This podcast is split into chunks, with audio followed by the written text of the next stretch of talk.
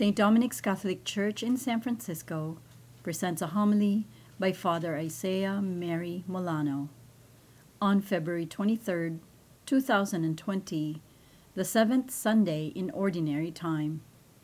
Today's Gospel is taken from the Gospel according to Matthew, chapter 5, verses 38 to 48, proclaimed by Deacon Charles McNeil. Lord be with you. A reading from the Holy Gospel according to Matthew. Glory to you, Lord.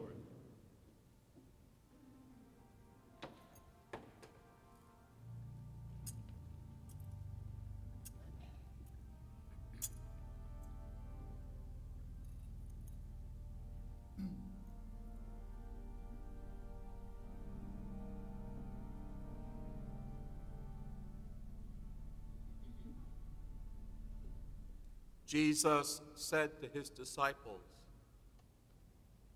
You have heard that it was said, an eye for an eye and a tooth for a tooth.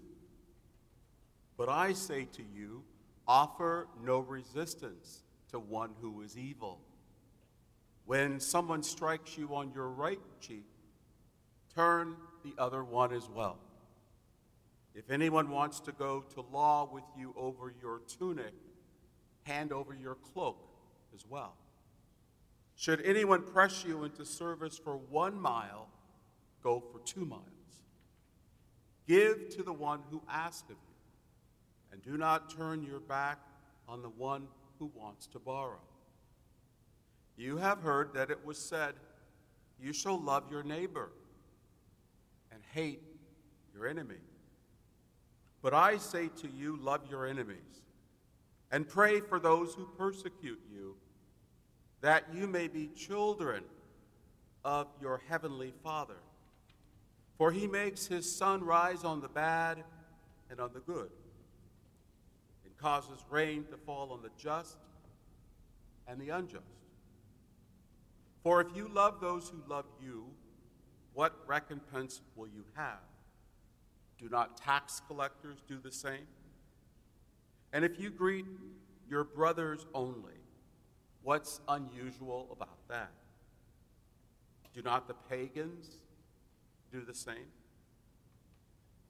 So be perfect, just as your heavenly Father is perfect. The Gospel of the Lord. Praise you, Lord Jesus Christ.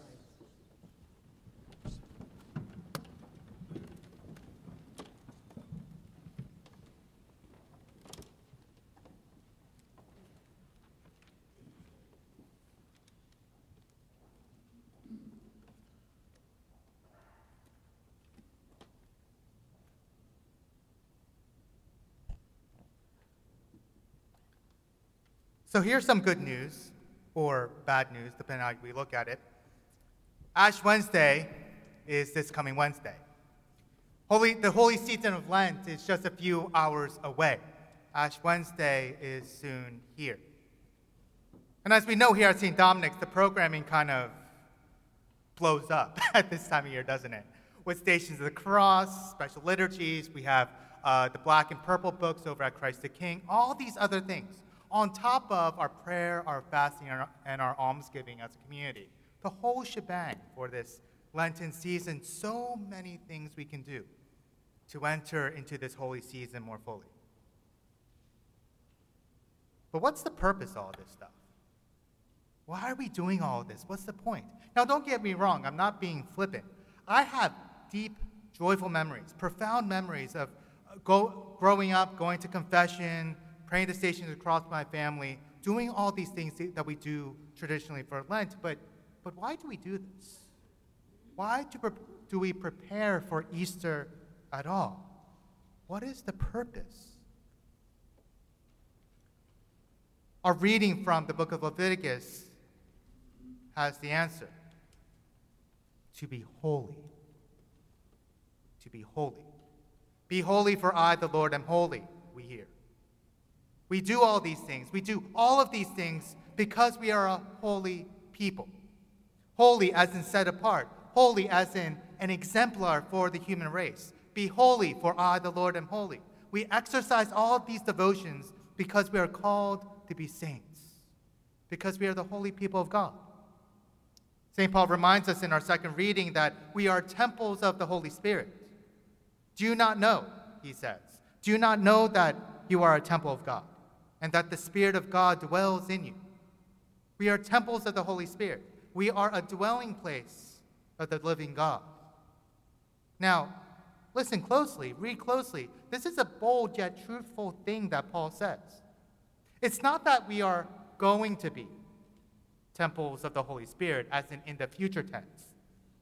It's not that we will be temples of the Holy Spirit if we do X, Y, and Z in the conditional. No, that's not what he says. He says that we are temples of the Holy Spirit right now. That we are ho- temples of the Holy Spirit right now. This is who and what we are. By virtue of our baptism, by virtue of God's very will to choose us as his beloved, we are right here, right now, a temple of the Holy Spirit. That the Holy Spirit dwells within us. This is what who, what and who we are. But not only that, by virtue of the Eucharist that, that many of us will soon partake, not only are we a temple of the Holy Spirit, we are a loving, breathing, moving tabernacle of Jesus himself. A tabernacle that the world can touch, see, experience, and feel. By virtue of our baptism, we are right here, right now, a temple of the Holy Spirit.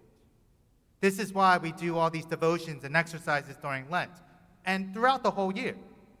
That we are a holy people. We are the temple of the Holy Spirit. We are doing that great and wonderful work of sanctifying the broken world that surrounds us. Temples of the Holy Spirit. So, the obvious question is what is taking us away from being the temple of God? What is taking us away from this great mission? Because many of us, especially those who are newer to our community, we remember the very first time we entered St. Dominic's, don't we? Many of us have fond memories of the first time we experienced St. Dominic's community. So, how come we're not evoking that spirit of joy, that same spirit of peace to everyone we encounter? What takes us away from being that temple of the Holy Spirit? Now, the list is countless, of course, right? The list is countless. But one thing I would like us to focus on, but there's one thing I would like us to focus on as we head towards Wednesday. As Lent approaches, there's one thing I would like to propose. This one thing that we can focus on as we enter into the holy season. And that focus is this that Lent is a time of healing, a time of purification. That Lent is a time of healing, a time of purification. So, taking into account today's gospel, eye for an eye, tooth for a tooth, and so on, how am I being an agent of healing and purification? How am I being that agent of healing and purification this Lenten season? And I would suggest that during Lent, this be our focus. This is what we address in our prayer, in our fasting, in our almsgiving. That Lent is that time of healing, that time of purification. So, what is that one thing that needs healing in our lives? And are we brave enough to present this to Christ during the season? Lent is a time of healing and purification. So, what are we doing to stop that cycle of revenge that we listen to in today's gospel? What prejudices need questioning? Who have I marginalized? What grudges do I hold? And are we brave enough to bring these answers before the divine healer? Lent is a time of purification, a time of healing. The holy season begins in just a matter of hours. So let us allow Lent to be extraordinary this year. So you want to give up chocolate and sugary drinks and all that stuff? Be my guest. Good beginning. it's always good to have a baseline. But what else are we doing for this holy season? How are you being holy?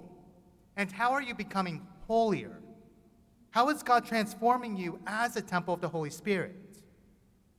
Because this is the work of the holy person. This is the work of the saint.